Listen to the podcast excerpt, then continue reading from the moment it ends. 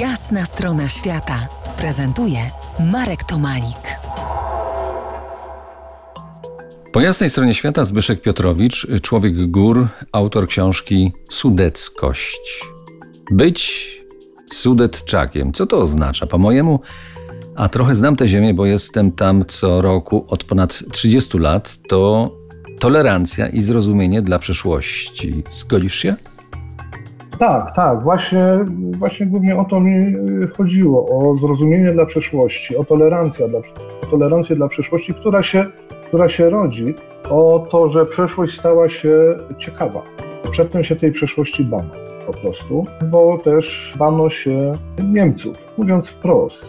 Ciągle y, ci ludzie, którzy przyjeżdżali tu w latach 40., mieli gdzieś z tyłu głowy, że Niemcy mogą wrócić. Ciągle y, byliśmy tutaj, czuliśmy się pewnie troszkę nieswojo. Natomiast od jakiegoś czasu okazuje się, i to myślę, że to się właśnie pojawiło to zjawisko mniej więcej w latach 70. ubiegłego wieku, być może później, w dużej mierze dzięki osobom, które tutaj się właśnie osiedlały, że to jest miejsce jak najbardziej moje, nasze, że to jest miejsce, gdzie y, budujemy, y, budujemy swoją przyszłość, swoje życie, tu się będą rodziły nasze dzieci, te dzieci będą już najbardziej stąd, nie skądkolwiek, ale właśnie stąd, że to jest coś, z czym się utożsamiamy i co współtworzymy.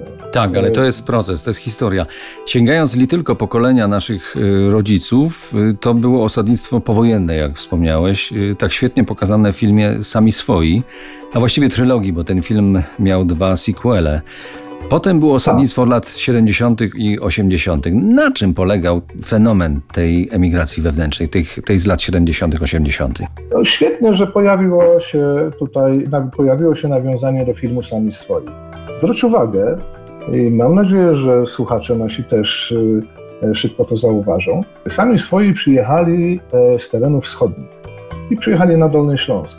W porządku.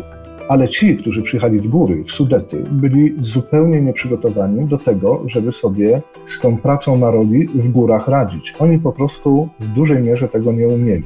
Wobec czego Sudety się wyludniały. To pierwsze pokolenie, które tutaj przyjechało, próbowało jeszcze coś robić, ale następne pokolenie uciekało.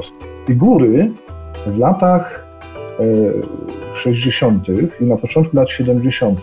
Sudety, szczególnie ziemia kłodzka, zdecydowanie mniej atrakcyjna turystycznie, e, zaczęły się wyludniać.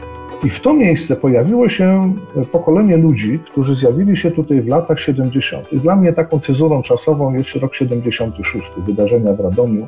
Ci ludzie zaczęli szukać jakiegoś swojego miejsca. Okazało się, że Sudety takim miejscem są i się świetnie do tego nadają, tym bardziej, że niosły z sobą, tak już wspomniałem troszkę wcześniej, pewną tajemnicę. Do innych wątków, ale sudeckich, powrócimy za kilkanaście minut w naszej rozmowie. Zostańcie z nami po jasnej stronie świata. To jest jasna strona świata w RMS Classic.